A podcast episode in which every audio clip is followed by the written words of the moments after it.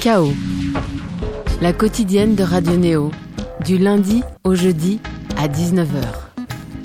Bienvenue sur Radio Néo à Bourges sur le 100.0, à Toulouse sur le 94.8 et vous venez de nous rejoindre à Paris sur le 95.2. Il est 19h et c'est l'heure de Chaos, la quotidienne culturelle de Néo. Un chaos de techno et d'eau fraîche ce soir puisqu'il réunit la productrice française basée à Berlin, La Fraîcheur, et l'auteur et journaliste Jean-Yves Leloup qui signe chez Le Mot et le reste un nouveau livre, Techno 100, justement sur ce qu'il connaît de mieux, la techno. Alors certes, le genre est relativement jeune à l'échelle de l'histoire de la musique, mais il possède déjà sa propre histoire qu'une heure d'émission ne suffirait bien évidemment pas à retracer. On s'arrêtera donc sur quelques aspects et moments qui ont participé à la définir.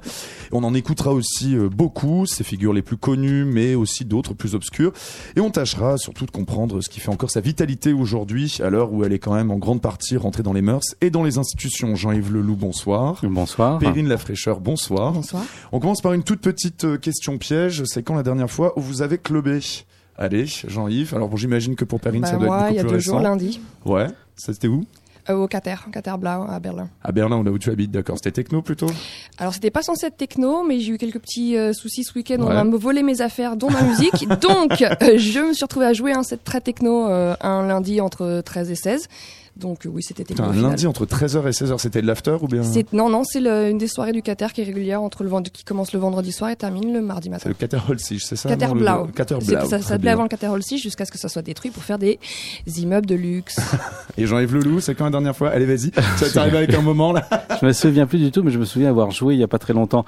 Mais ouais, au bord de la Seine, en Normandie, dans une sorte d'anniversaire privé pour des gens qui étaient vraiment des vieux briscards de la scène techno, et pour lequel j'ai joué une sorte de techno un petit peu deep, acide et un peu expérimental, et ça s'est hyper bien passé. Voilà. Pour à la fin, il y avait à la fois des jeunes de 20 ans et des gens de 50 ans, et puis comme toute bonne fête qui se respecte, eh bien, le propriétaire est venu se plaindre du bruit et le maire aussi le lendemain matin. Ça va, c'était subversif un petit peu quand même. Bon, on évoquera ça et plein d'autres trucs. En tout cas, le chaos de ce soir est réalisé par Laura Aupier et puis se terminera avec une petite chronique. Alors, je sais pas si elle sera techno ou pas, de notre amie Alice Barnold. Bonsoir Alice. Je vais essayer. En tout cas, on va commencer avec. On va essayer d'être un petit peu chronologique par moment, mais pas seulement. Et on va donc écouter. On va vraiment aller aux origines de la techno, tout simplement avec les Allemands de Kraftwerk. On écoute un tout petit peu.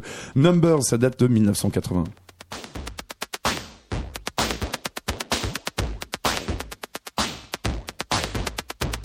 Each day sun she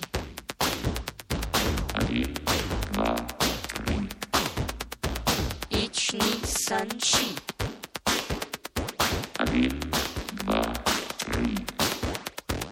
each day sun she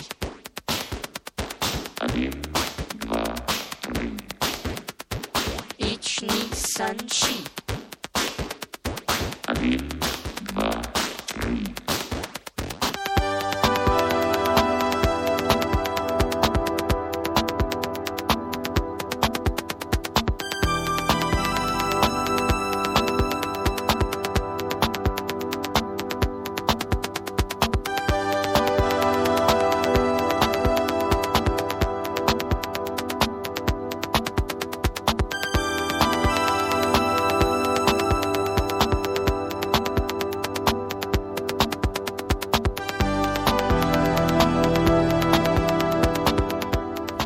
Kraftwerk ce soir dans Chaos sur Néo, un Chaos exclusivement techno. On est avec Jean-Yves Leloup et Perrine La Fraîcheur. Alors on va commencer, Jean-Yves Leloup, un petit peu par expliquer à ceux qui ne connaîtraient pas forcément, parce que maintenant quand on dit le mot techno, on a l'impression que c'est évident. Finalement, c'est pas si évident que ça. Là, on vient d'écouter Kraftwerk qui ont un peu inventé, alors pas seulement la techno, même je dirais limite nos comptoirs SNCF et toute l'esthétique urbaine et technologique qu'il y a autour de nous. On va essayer de comprendre bien avant qu'on parle de mouvement techno et que ce soit vraiment une scène en tant que telle avec toutes les pratiques qui vont avec.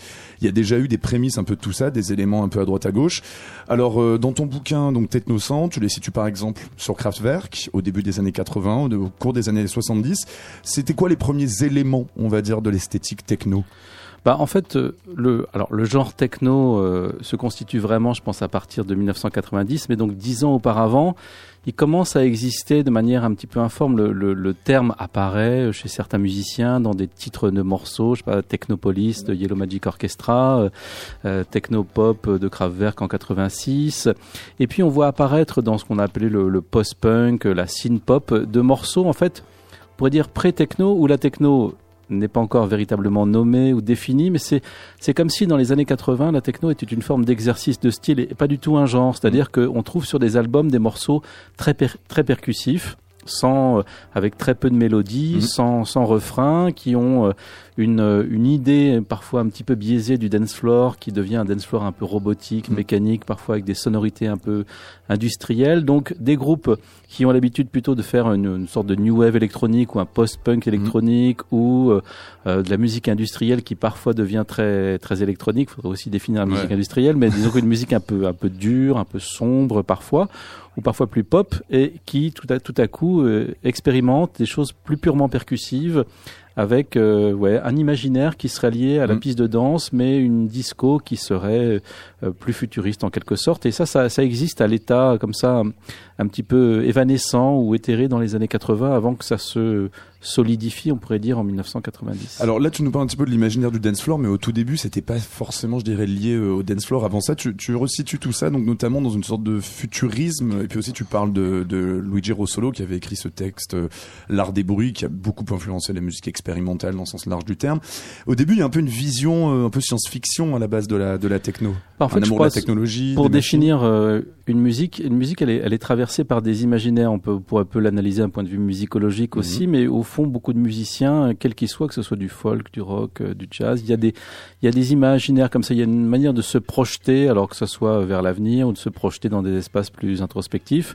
Et effectivement, la techno a ses références, alors qui peuvent être l'industrie, la mécanique, la robotique, l'innovation technologique aussi, puisque depuis de tout temps, en fait, les instruments électroniques ont toujours en quelque sorte incarné la musique du futur, même si c'était paradoxalement des instruments du présent. Ils ont toujours imaginé quelque chose, une musique à venir. Et puis, chez certains musiciens, il peut y avoir un imaginaire qui est plus lié à la science-fiction, au cosmos. Par exemple, l'afrofuturisme. Oui, tout à fait. Oui, oui. Beaucoup de musiciens noirs américains ceux de Détroit, par exemple, la plupart sont nés dans les années 60, comme moi d'ailleurs. Ils ont été marqués à l'adolescence par, certes, Star Wars, mais aussi la science-fiction qui était naturellement présente à la télévision américaine, dans les comics, dans la culture populaire, tout simplement. Et c'est incarné pour eux, alors avec des thématiques plus profondes, effectivement, quand on parle de l'afrofuturisme, effectivement. Mais donc l'idée du cosmos était présente dans la musique planante, la science-fiction chez beaucoup de musiciens noirs américains, disons, expérimentateurs et visionnaires. Et voilà, ça fait partie d'un des imaginaires, effectivement, que ça soit un imaginaire, un futur rêvé, un futur attendu ou espéré avec cet horizon symbolique de l'an 2000, ou un futur plus fictif, plus lié à des légendes, à des histoires, ou à la fiction, ou au cinéma. Strictement parlant, en termes de style un petit peu, tu définis dans l'introduction du livre, de ton livre Technocent, Jean-Yves Leloup, la techno comme une pulsation linéaire, une forme continue et un temps un petit peu étendu, puisque justement ça cassait complètement les structures du format radio habituel. Et il y avait vachement une confusion au tout début, et tu le dis très clairement, entre la house et la techno, parce que tout le monde se pose un peu parfois la question, surtout pour des gens qui fréquentent pas énormément la musique électronique, mais en fait au début c'était extrêmement lié, on savait pas trop faire la différence entre les deux. Ce qui est sûr, c'est que on va dire entre 86 et 90, la dance music à Chicago, à Détroit, à New York, mais aussi en Europe, en Belgique, en Hollande, elle devient de plus en plus, disons, un peu rigoriste, minimaliste, percussive, avec de moins en moins de mélodies, très peu de refrains, et effectivement, on parle souvent de house music qui a précédé la techno, et les premiers musiciens qui font de la techno sans vraiment le savoir ont l'impression plutôt de suivre la house en quelque sorte, et ce terme va se développer un peu par la suite, avec grâce notamment à la presse anglaise qui va essayer qui va s'intéresser par exemple à ces musiciens de Détroit, et puis il y a une compilation qui va s'appeler Techno, mais plutôt pour des termes un peu marketing. Enfin, c'est un genre, déjà, c'est un terme qui naît un peu, presque un pas par erreur, mais un petit peu par erreur. Par défaut, on va dire. Par défaut, mais c'est vrai que le terme existait depuis une dizaine d'années dans la musique, était cité par des musiciens ou par des critiques. Mais c'est vrai que la house et la techno, ce sont deux musiques jumelles et qu'il n'est parfois pas toujours spécialement utile de séparer, de délimiter. On va écouter un petit peu de techno. Donc maintenant, et justement, on va aller directement à Détroit avec, là on parlait justement un peu d'afrofuturisme parce que Underground Resistance est assez proche de tout ça. On va écouter X101. Alors ça faisait partie des tonnes de tous les, même pas side project, mais des milliards de noms différents qui avaient toute cette nébuleuse Underground Resistance, c'est ça? Oui, c'est un projet de Jeff Mills et Mike Banks, entre autres. Ah bah je tombe justement dessus. Dans ton livre, donc, oui, c'est Mike Banks, donc fondateur d'Underground Resistance avec Jeff Mills, et le tout jeune Robert Hood, mais qui à l'époque était presque un assistant de studio. Et c'est un morceau qui a à la fois cette énergie, cette agressivité au sens très positif du terme, mais avec un groove pas possible grâce à la ligne de basse infernale de Mike Banks. Ouais, Mike qui est un instrumentaliste de funk, de gospel, de tout ça avant d'avoir été musicien de techno. Donc quand il a commencé la techno, il avait quand même déjà un background musical assez impressionnant. Pour moi, c'est un des meilleurs bassistes. Enfin, c'est un groove de fou. C'est le meilleur bassiste électronique de la scène. Il avait fait de la basse pour George Clinton, pour un paquet de. Ce qui montre bien les origines un petit peu de toute cette musique. On reviendra justement, Perrine, La Fraîcheur, sur ton expérience à Détroit, puisque tu as été très très proche, tu as été en résidence là-bas. Pour le moment, on va s'écouter un tout petit extrait de ce morceau, pour le coup archétypal, on peut dire, de ce qu'est la techno du début. On est en 91, donc X101. À tout de suite dans Chaos sur Néo.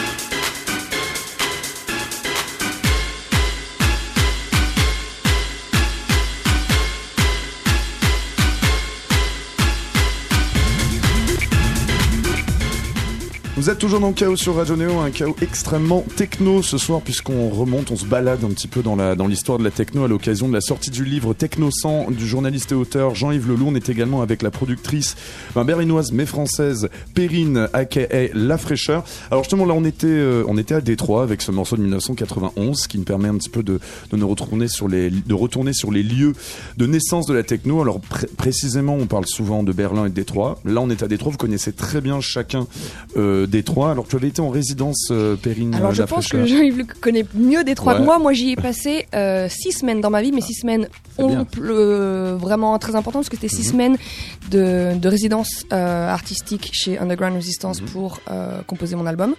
Donc 6 semaines d'immersion au cœur de là où ça a commencé. Ça a été court mais life changing. Je sais plus comment on dit en français. Désolé, j'ai fait un peu ma Jean-Claude Van Damme au cours de l'émission. Je ne sais plus très bien parler français. Mais j'aurais du mal à le sortir en français aussi, j'avoue complètement. Tu avais rencontré, donc tu avais été en contact avec l'équipe locale. Donc en fait, je suis restée dans les locaux. Merci. Voilà, ça commence. J'étais à HQ. Tu veux dire les headquarters. Les headquarters, exactement. J'étais dans les locaux d'Underground Resistance où il y a aujourd'hui Submerge, qui est encore le magasin de disques et le distributeur de Underground Resistance, un petit musée, des studios d'enregistrement, des studios pour des artistes en résidence courte comme moi ou à long terme.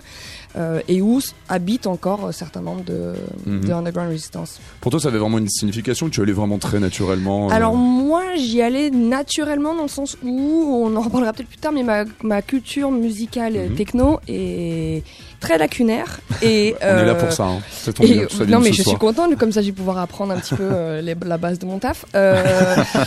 C'est-à-dire que j'ai un rapport un petit peu plus instinctif à la musique plutôt qu'encyclopédique, ce qui fait qu'en fait pour moi Underground Resistance n'était pas une référence que j'ai pas commencé ma musique dans la techno en me disant il faut que j'aille voir quelle est l'origine, quelle est l'histoire, ce que j'ai fait, l'histoire de l'art, ça m'a...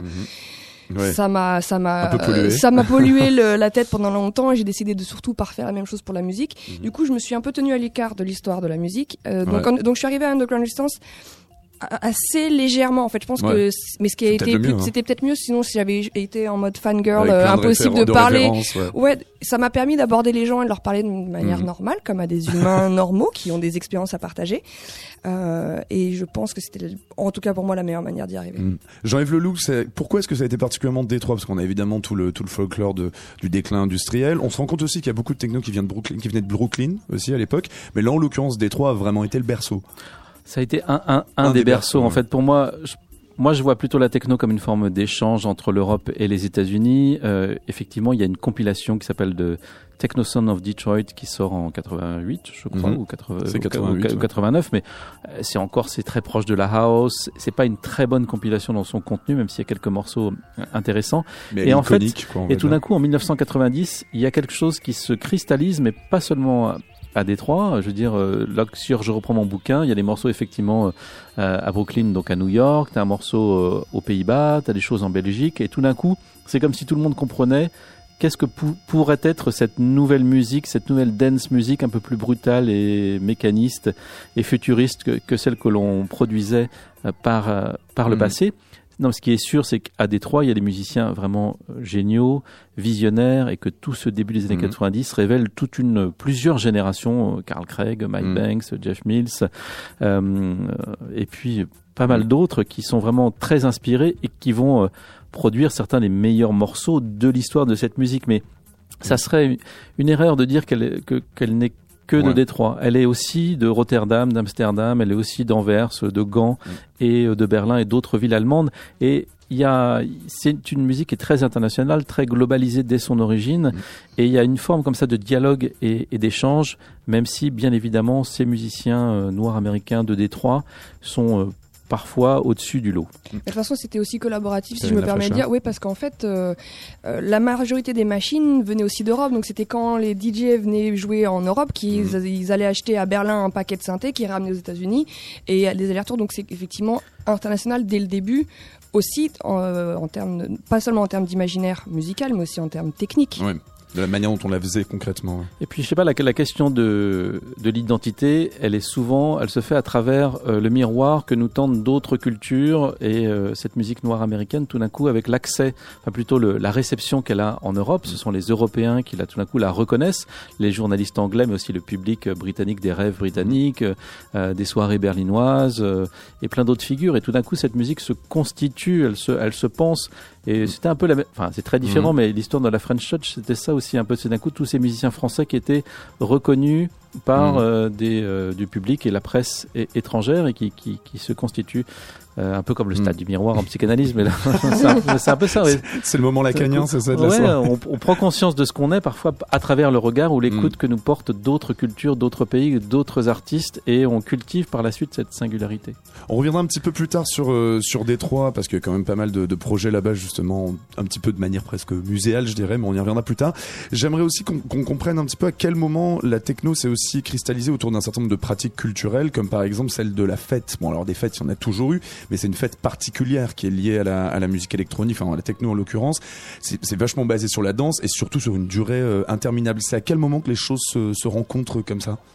C'est avec la culture des rêves britanniques qui vont un peu essaimer sur le reste du continent, et puis aussi avec la culture underground berlinoise aussi qui était assez importante. Mais en fait, souvent pour qu'une culture musicale naisse et surtout se développe et se fabrique, prenne conscience d'elle-même, une culture en général, il faut souvent le télescopage de plein d'éléments différents. Donc il y a cette histoire de la house, il y a cette reconnaissance de la techno, cette musique qui donc devient de plus en plus mécanique et technologique. Il y a l'arrivée de nouveaux synthés, puis de nouveaux logiciels.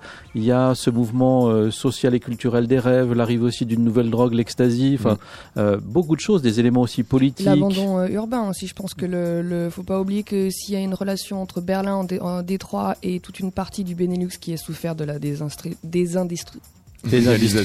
Merci beaucoup les garçons. C'est ça, c'est cet abandon tout d'un coup d'un espace qui devient un terrain de jeu possible et pas trop contrôlé pour permettre, comme tu disais, ces rêves qui sont dans la durée illimitée parce qu'ils sont hors du format, enfin créer un format hors norme parce que tout d'un coup on est dans un espace hors norme. Mais voilà, on enlève la musique, on enlève la drogue, on enlève les friches urbaines, et l'histoire serait différente. Oui.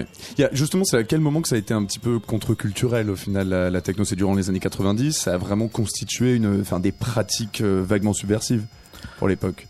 Oui, enfin, elle est une contre-culture ou une culture, disons, underground, qui est plutôt le terme qu'on utilise à l'époque entre toutes les années 90 et puis vers 96. Alors, en 96 à peu près en Angleterre et en Allemagne, ça devient une culture mainstream, très populaire. Et même vers 96, souvent quand on parlait la techno allemande, c'était des choses très commerciales qui passent à la télévision dans des clips. Il y avait des stars, des figures comme Marusha par exemple, qui était une musicienne très commerciale que les enfants écoutaient aussi. Enfin voilà, là il y a pas une dérive. On se l'imagine mal en France, hein, forcément. Comment on pourrait dire une mainstreamisation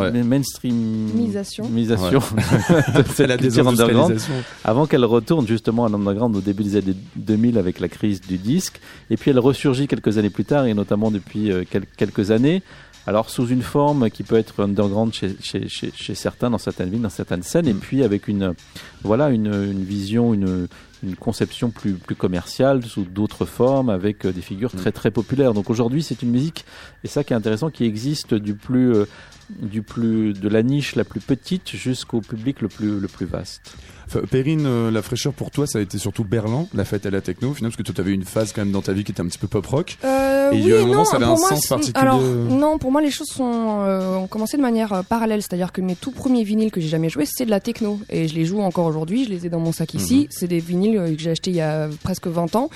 C'est que j'ai toujours joué et j'ai toujours aimé plein de styles de musique, et je me suis jamais limitée en me disant il faut que je ne serais légitime que si je suis une puriste dans un style unique. Pour moi, c'est une conception qui me dépasse. Je suis plutôt de l'école des Guido Milinski, où tu es capable de aimer tout et faire tout, et ça n'enlève rien à ton amour des choses. Donc non, j'ai commencé techno, puis effectivement je me suis occupée plus de groupes à Paris, pop-rock, post-rock, folk, mais ça m'empêchait pas de mixer de la musique électronique à côté. Et puis ensuite j'ai mixé aussi, en fait à la base j'ai aussi commencé à mixer de la funk et de la soul, les tout premiers vinyles qu'on m'a jamais fait jouer, c'est ça. Donc non, pour moi c'est pas une question de retour, c'est... Et qu'est-ce qui t'a attiré dedans dans l'expérience justement du club, parce que je pense que ça a été assez révélateur pour toi à Berlin.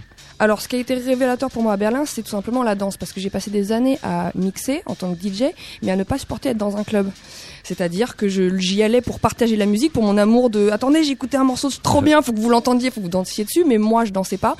Pour moi, c'était des espaces oppressants, surtout en tant que femme, où je suis pas à l'aise, ça coûte cher, t'es dans le noir, c'est en fumée, tu vas passer une heure devant un bouncer où t'es même pas sûr de rentrer. Je comprenais pas le principe, le délire.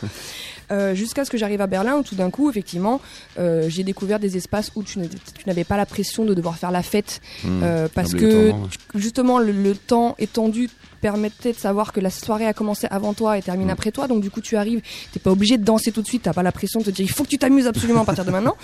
Donc je vais commencer à sortir plus en discutant avec des potes, en allant d'une salle à l'autre, en se baladant, et puis tout d'un coup tu réalises que ça fait 3-4 heures que t'es dans le club déjà, que t'as même pas encore commencé à danser, mais qu'en fait ça fait déjà un bout de temps que t'es complètement immergé dans la musique, et du coup ton corps est complètement aussi immergé dans les sons, dans les ondes, et tu te mets à danser même presque contre ton gré. En fait, je me suis commencée à danser parce que j'avais pas le choix, mon corps dansait tout seul.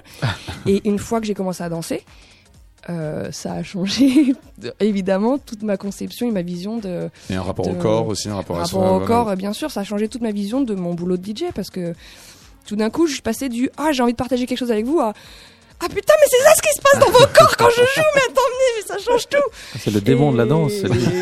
Mais complètement. Et cet espace de libération physique, cet espace de libération spirituelle, cet espace de libération sociale est maintenant... primordial pour moi. Jean-Yves Leloup, on va un tout petit peu évoquer ce qui s'est passé en France, parce que c'est évoqué par touche. Il y a quand même pas mal de Français Il y a plus de Français que de raisons. Enfin, je veux dire, j'en ai mis un peu plus. Non, par chauvinisme primaire. Non, si j'étais belge ou hollandais, j'en aurais mis un peu moins. Il y en aurait quelques-uns, mais là, j'ai voulu aussi montrer l'évolution du phénomène en France. Il y a Laurent Garnier, les Micronauts, on a Subsystem, Scanix, le Lunatic, Asylum. Justement, on a tellement de choses à écouter que je sais pas trop par quoi qu'on continuait en fait au final. Mais je me disais que justement, ce qui est pas mal dans ton livre aussi, c'est qu'il y a beaucoup de figures très peu connues en fait de la techno. Donc alors même si on voit dedans Laurent Garnier ou Daft Punk, je compte que parmi les Français, ou plus récemment Arnaud Robotini ou Vitalik. Il y a par exemple un personnage, tu vois, je connaissais à peine de nom, c'est Emmanuel Top. Je crois qu'il va revenir d'ailleurs dans pas longtemps et qui a fait un disque assez définitif finalement, qui vaut parfaitement tout plein d'autres disques qui sont beaucoup plus connus. Emmanuel Top, ça a été un énorme faiseur de tubes en fait. Alors lui, il vit toujours à Moucron, c'est à la frontière franco-belge. Ouais. Il est presque plus associé à la scène belge et du nord de la France, qui a été assez précurseur d'ailleurs pour la découverte de la house et de la techno, et tous ces jeunes Français qui passaient la frontière pour aller dans les grands clubs belges, qui ont fait beaucoup pour cette musique électronique. Et d'ailleurs la Belgique a régné, on pourrait dire, sur la musique électronique en Europe au début des années 90. Et Emmanuel Top, c'est vraiment une figure un petit peu de l'ombre, parce que c'est quelqu'un qui veut pas se montrer, qui est très très timide, et qui est vraiment reclus derrière ses machines, mais qui a fait un nombre infernal de tubes à l'époque. Et je pense qu'il aurait pu connaître aussi une plus grande carrière quand il est sorti. Ses premiers albums sont sortis chez Nova Mute, qui était un label très prestigieux en Angleterre. Mais c'est aussi quasiment au même moment que les Daft Punk et quelques autres. Oui, donc ça éclipse un petit peu. Voilà, mais il est revenu. Alors qu'on n'est pas dans le même genre. Ouais. Et lui, c'est quand même une techno assez froide, assez mécanique, mais avec beaucoup d'espace entre les sons, assez simple en apparence, mais d'une grande rigueur et une efficacité assez imparable. On va écouter un tout petit extrait, donc ça s'appelle tout simplement Industriel, donc de Emmanuel Top. À tout de suite, donc à eux.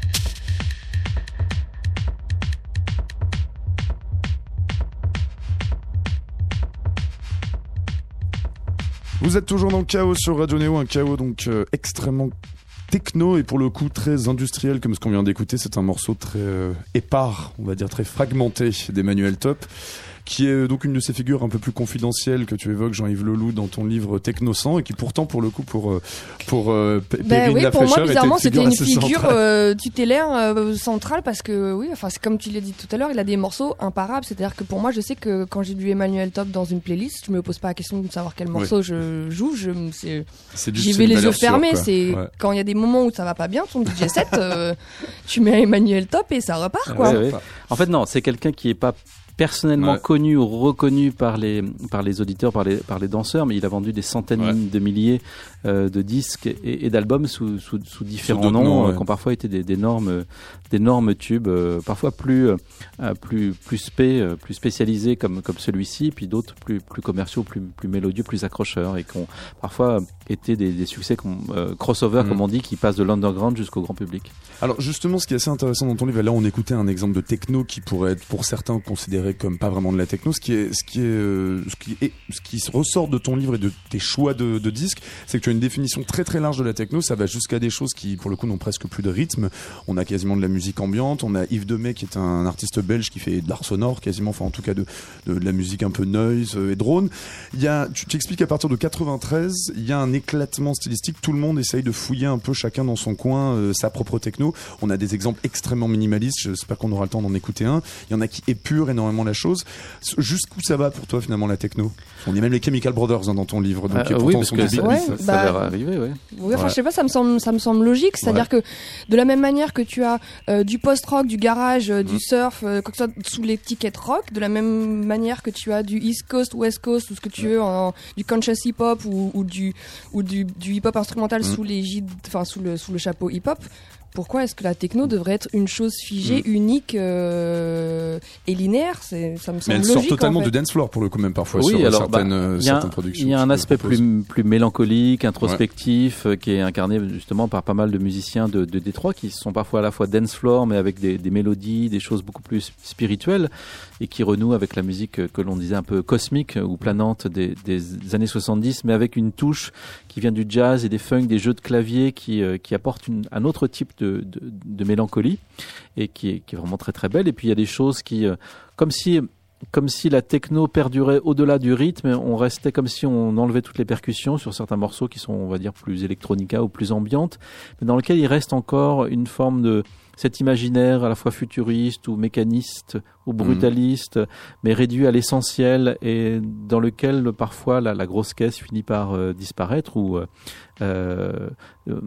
s'évanouir totalement, comme dans les morceaux de Philippe Cam qui sont absolument magnifiques. Voilà, qui était un docker du Havre, c'est ça, je crois, à la base. Oui, qui a été docker au Havre, effectivement, dans les années 80, et qui a fait toute une série de morceaux comme ça, de techno, mais comme s'il avait enlevé toute la grosse caisse, mais il reste ce groove, ce côté hypnotique, et puis vous avez d'autres morceaux, ceux de Atom par exemple, ou The Schmidt, qui sont plutôt plus proches de la fréquence, de la vibration, de la texture, dans lequel il reste encore quelque chose à la fois certes de musique électronique très avant-gardiste des années 60, mais comme lui il a fait énormément de techno, c'est aussi toute une forme de techno un peu élaguée, on pourrait dire, où les percussions finissent par disparaître, mais reste ce sens de l'hypnose, de la durée et de l'oubli du danseur ou de l'auditeur dans cette espèce de continuum sonore qui a quelque chose de très, qui devient très introspectif. La danse qui peu à peu se désagrège vers l'introspection. Waouh, c'est un grand moment.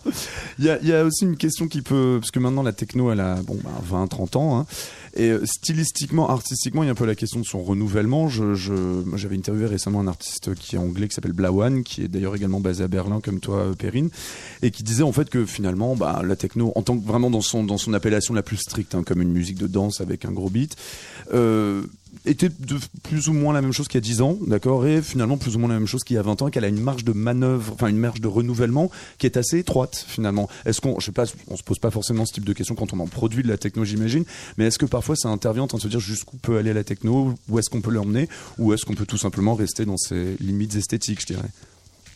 Perrine, je pense que ça dépend de la démarche de l'artiste. C'est-à-dire que si tu pars du principe que ton envie, ta passion, le truc qui te bouge, c'est de repousser les limites d'un genre et d'explorer, je pense qu'il y a complètement moyen d'amener encore la techno ailleurs.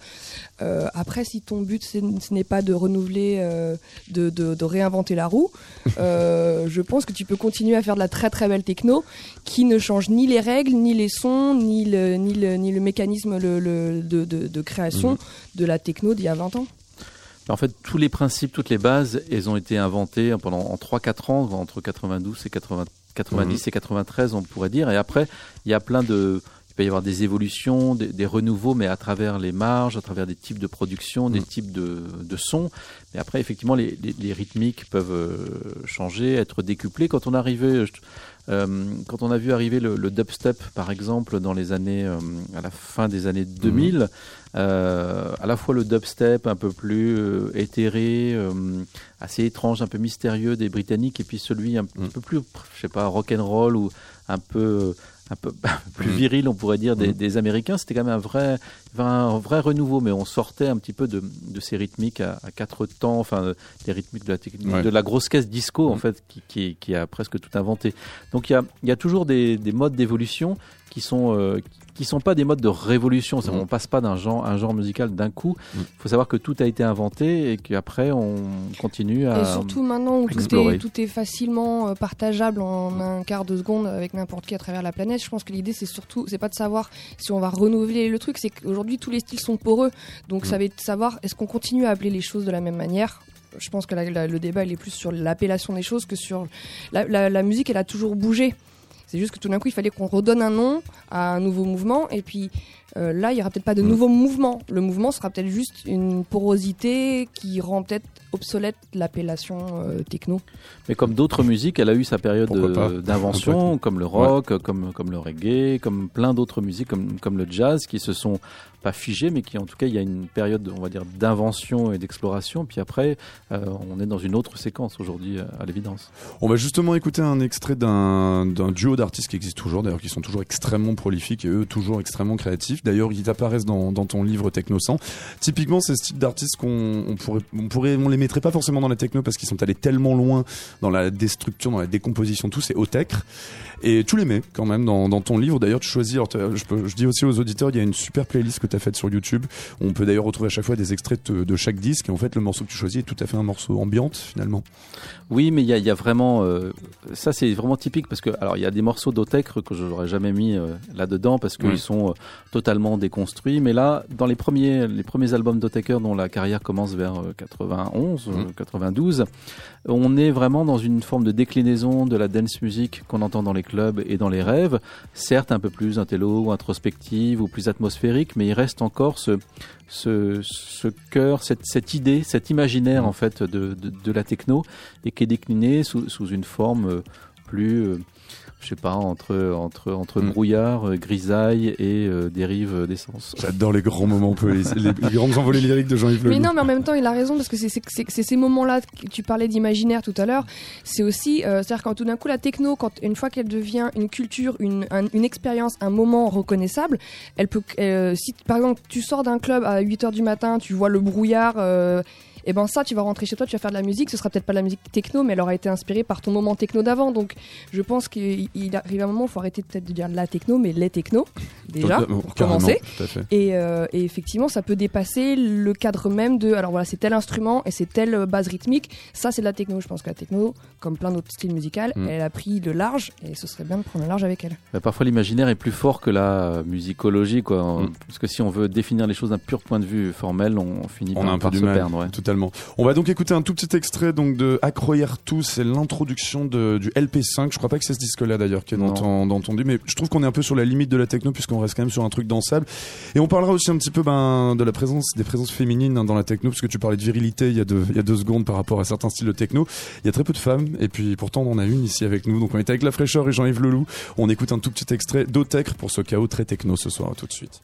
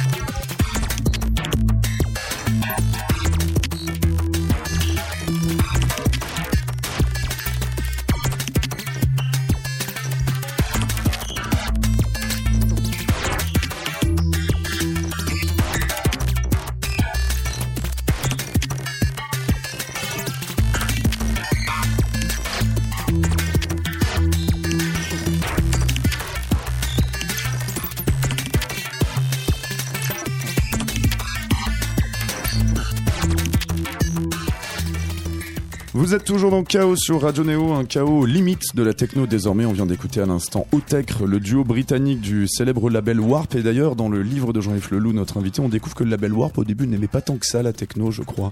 Bah, c'est ce que dit un des membres de LFO. Ouais. Et c'est vrai qu'ils n'ont pas sorti...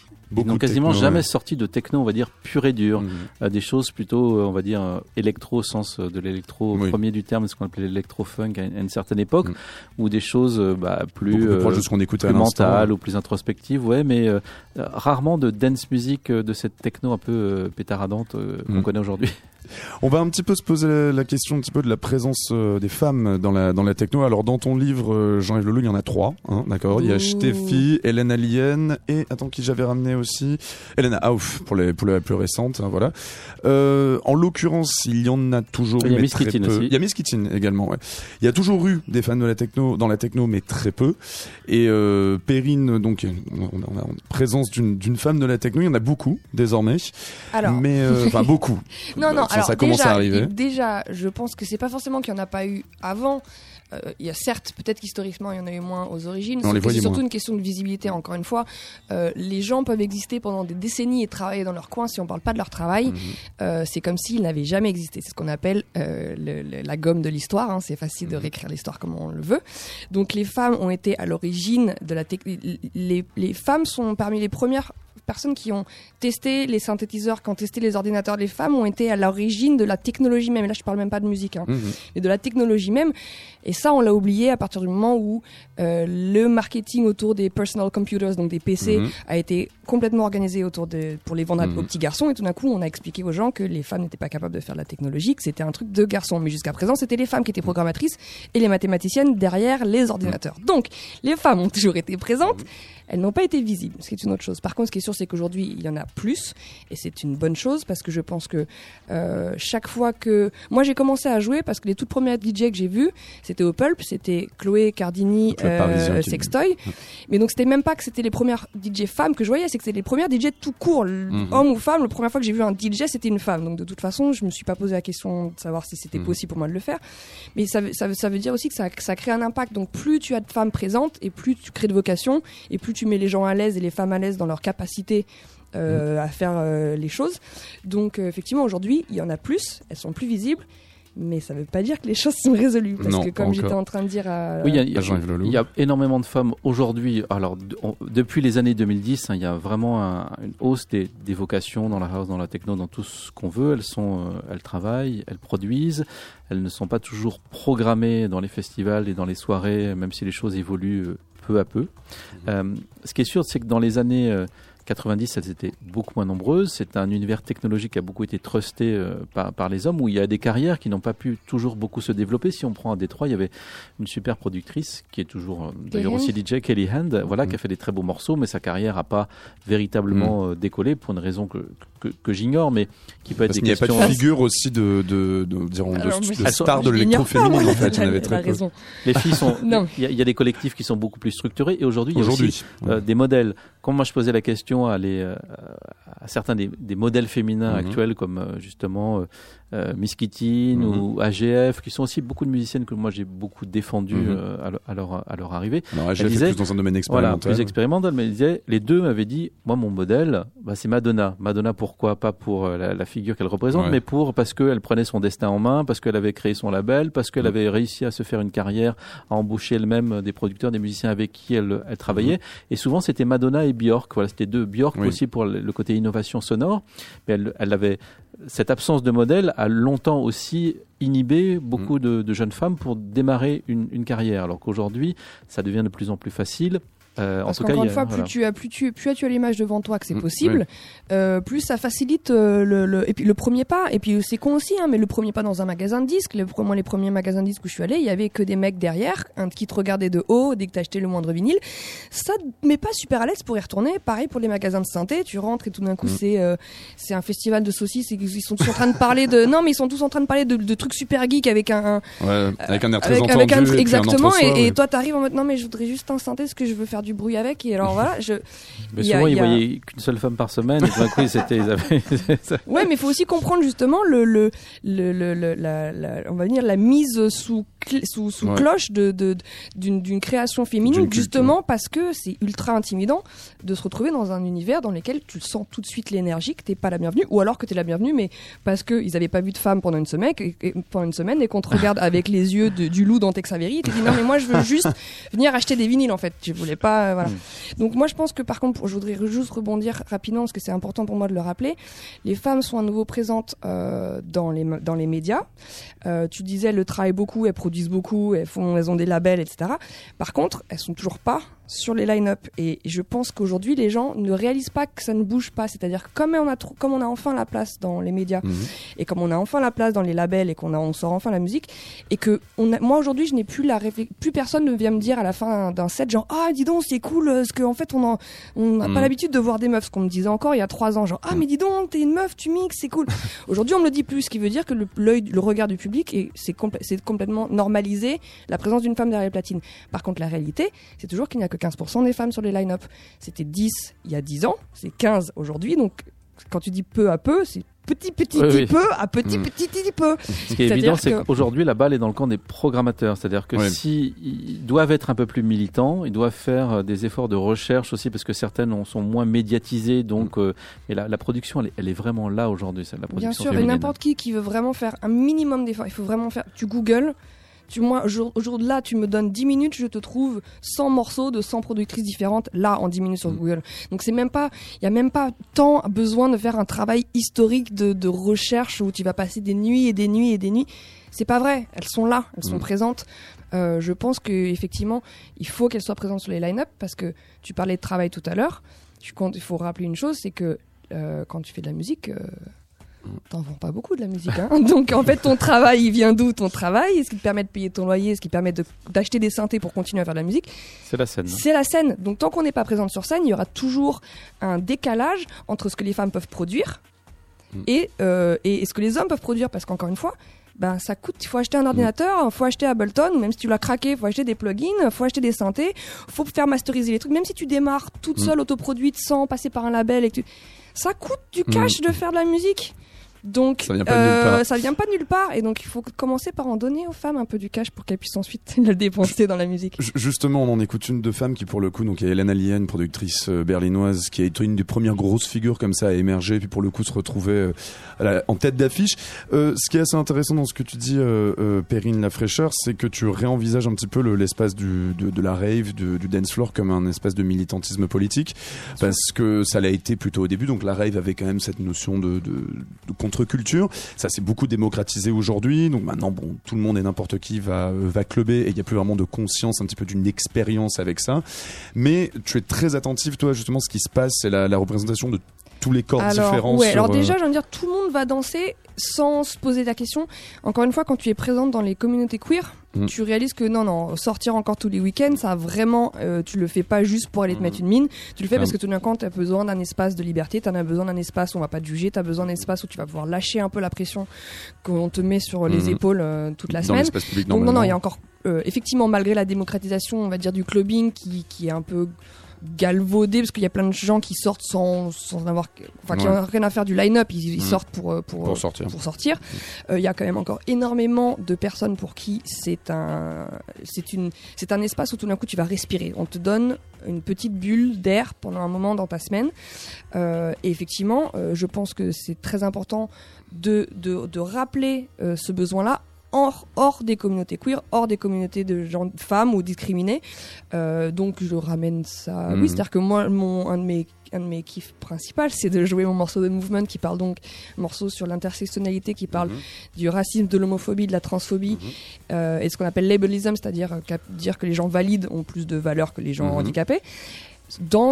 Pour un public qui était juste venu pour sortir se mettre une mine et puis voir leur regard, voir leur mouvement s'arrêter de danser quand le break arrive, ils disent mais je comprends pas trop ce qui se passe, puis au bout d'un moment ils comprennent ce qui se passe puis ils se remettent à danser et ce moment là où je chope les gens, ben ça fait plaisir, puis ça me rappelle pourquoi c'est important. Ouais. Chaque morceau que tu joues est important. Tu as même lancé une ligne de t-shirt, c'est ça, enfin, tu as, alors c'est tu pas une ligne, mais quand tu dis ligne de t-shirt, oui, non mais ça fait surtout que ça fait très mode. Alors que lui, c'est pas la question, c'est pas de la mode.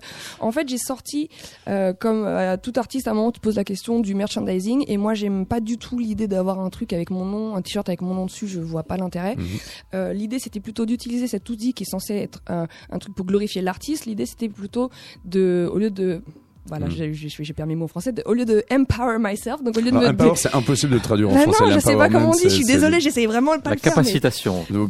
Joli. Donc, je vais être québécois, je pense. Au lieu de vouloir me capaciter moi-même, j'ai voulu capaciter les autres femmes, c'est-à-dire qu'en fait, c'était t-shirt, il y en a deux. Un qui dit Burning the Patriarchy with Acid Techno et l'autre qui dit My place is not at home, it's in house music.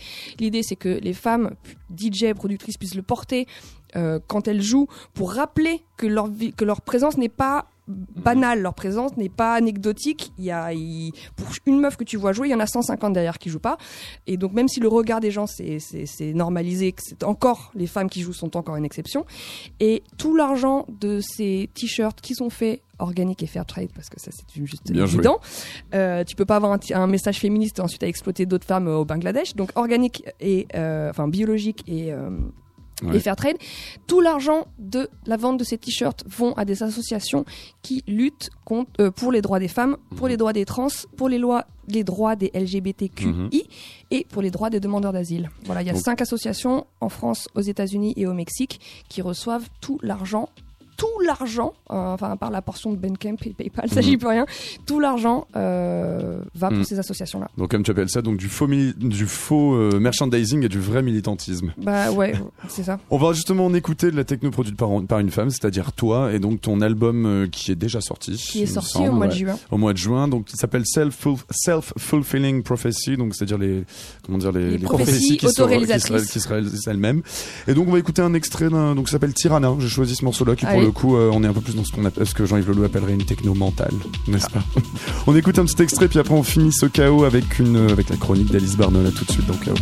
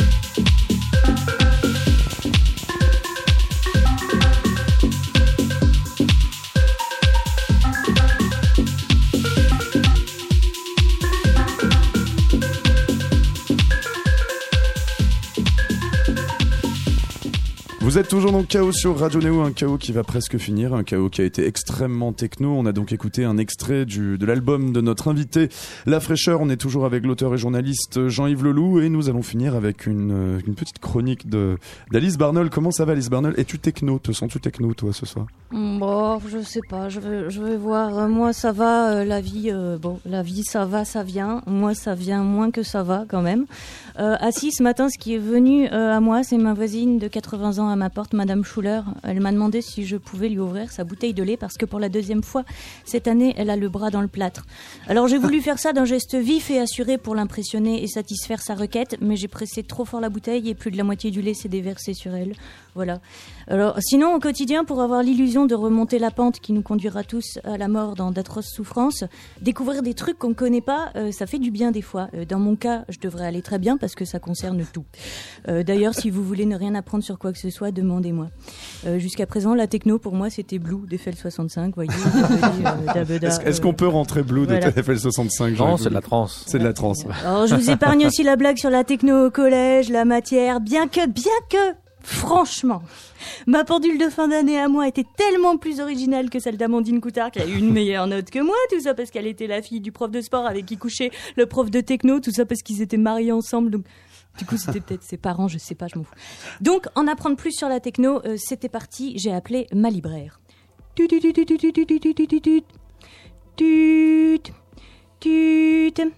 Je suis la libraire, j'écoute.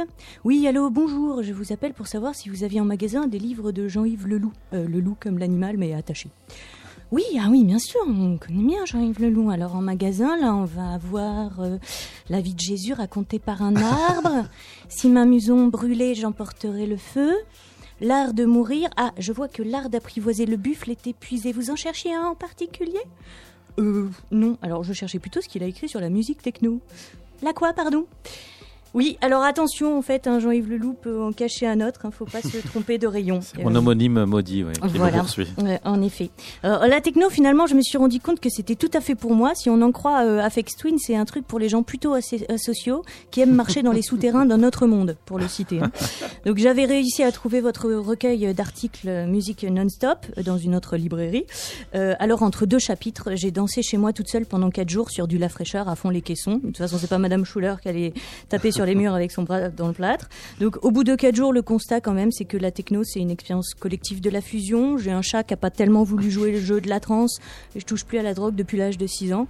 Donc technologiquement parlant, j'ai bien compris que je m'y étais mal prise. Non, en fait, ce qui serait vraiment techno, ce serait par exemple la fusion des deux Jean-Yves Leloup. Vous voyez, ce serait de faire parler et chanter 2 disques entre eux pour apprivoiser les buffles ou raconter la vie de Jésus. Je vous donne une idée comme ça, vous en faites ce que vous voulez. Ce qui aurait été encore plus techno, en fait, ça aurait été de glisser un flyer mystérieux sous la porte de Madame Schuller pour l'inviter à poser cette bouteille de lait, à abandonner ses préjugés et à venir marcher avec moi, main dans la main, dans les souterrains de notre monde. Ça aurait été techno, non ? Clairement techno, Alice Barnold, merci beaucoup. Ça me rappelle quelque chose, quand même, une phrase que tu cites à un moment. C'est, je crois que très souvent, on parlait du clubbing et de la techno en général, un petit peu comme du jeu vidéo Pac-Man. Pendant très longtemps, il y avait cette blague qui disait, si jamais un jour on avait su qu'on allait danser sur de la musique répétitive en courant après des pilules dans des sous-sols obscurs, ben bon, c'est un petit peu ce qui s'est passé pendant longtemps, n'est-ce pas ? En claquant des mâchoires. Oui. En claquant des mâchoires. On va finir ce chaos très techno, d'abord en rappelant vos actualités. Donc Jean-Yves Leloup, donc ton livre s'appelle Techno 100. Il sort chez les très bons éditeurs, la très bonne maison d'édition marseillaise, Les Mots et le Reste. Il n'y a pas de rencontre particulière, tu es beaucoup trop occupé toi actuellement. Je travaille surtout sur une grosse exposition qui ouvrira en avril prochain à la Philharmonie de Paris. Sur les codes, culture et imaginaire de la musique électronique. D'accord, ce sera pour l'année prochaine, c'est ça, non ? L'ouverture le 9 avril prochain. 9 avril prochain, d'accord. Je crois que tu t'intéresses beaucoup aux pochettes et à l'imaginaire esthétique, oui, visuel. On travaille sur plein de choses en ce moment. Le catalogue qui sortira l'année prochaine, la question de la visibilité des femmes qui sera traitée. Justement, je suis en plein là-dedans aussi. On travaille sur plein, il y a plein de choses dans cette expo, sociale, historique, esthétique. Si, ça sera surtout j'espère une très belle expo à voir, plus esthétique et immersive et sensorielle que historique et pédagogique. Et pour La Fraîcheur, donc un EP de remix qui sort aujourd'hui, et donc l'album qui est déjà sorti il y a quelques mois, donc chez Infine. Quelques dates en France ? Ouais, je joue à Paris le 3 novembre à la Java, je joue le 16 à Besançon, le 17 à Grenoble et le 8 décembre au Transmusical de Rennes. Et après une autre date, je crois, le 9 décembre à Paris. Oui, le 9 lendemain, Ina Sound. D'accord. On rappelle également qu'il y a une super playlist pour ton bouquin, donc cette playlist YouTube à trouver. Donc tapez Jean-Yves Leloup, YouTube, Techno 100, classique, hit et rareté. Et puis il y a même une playlist bonus avec plein d'autres morceaux que je suis en train de faire, mais qui est d'ores et déjà écoutable. Et puis si jamais vous intéressez justement au féminisme dans la techno, il y a le collectif Female Pressure, d'ailleurs, dont tu es très très proche, il me semble. Alors c'est plus un réseau qu'un collectif. C'est un réseau, oui. Mais ce qui n'est pas la même chose, mais oui. On est quelque chose comme plus de 6000 autour de la planète à faire partie de ce réseau qui lie les femmes de la scène électronique, que ce soit productrice, label manager, VJ, ingénieur son, voilà. Et on va se quitter sur un gros classique quand même de techno. Alors là, pour le coup, c'est moi qui me fais un petit peu plaisir. Je suis extrêmement fan de James Stinson et Gerald Donald. Il s'agit en l'occurrence de Translusion. On parlait d'afrofuturisme à un moment. C'est, on va dire, pour le coup, donc ils sont également de Détroit. Eux, ils représentent bien un petit peu cette inspiration afrofuturiste. Je vous laisse le présenter. Vous le connaissez forcément. Et puis, oui. Alors, je sais pas quel morceau tu as mis, mais alors, j'ai choisi Translusion. En fait, c'est pas dans ton livre. Oui. En fait, un morceau c'est dans les. Je le cite. Ouais, je le cite dans les recommandations. Oui. Fait. Alors, c'était un duo de musiciens de Détroit, noirs américains. Mais qui avait une approche, alors on est loin de la techno justement un peu brutaliste et mécaniste, c'est quelque chose d'un peu plus haché, plus qui est finalement proche de ce qu'on appelait l'électro ou l'électro-funk dans les années 80, mais très froid. Donc, très froide, ouais. C'est une sorte de funk électronique, mais très froid, très tranchant, très saccadé, et qui souvent imaginait, avait des mythologies, très, très liées aux nouvelles technologies ou à un imaginaire qui est lié aux technologies, et puis aussi à ce qu'on appelait l'afrofuturisme. Mais oui, notamment c'est une nouvelle émission. C'est une autre émission, oui, tout à fait. On va pas tout de suite vous parler de créatures du fond des mers qui sont tombées des bateaux d'esclaves. On va écouter juste pour le moment Crossing into the Mental Astroplane, donc de Translusion, pour se quitter avec ce chaos techno. Je remercie à la réalisation Laura Aupier et tout plein de nouveaux petits futurs réalisateurs que vous allez bientôt connaître sur Radio Néo, et également Alice Barnold pour sa chronique.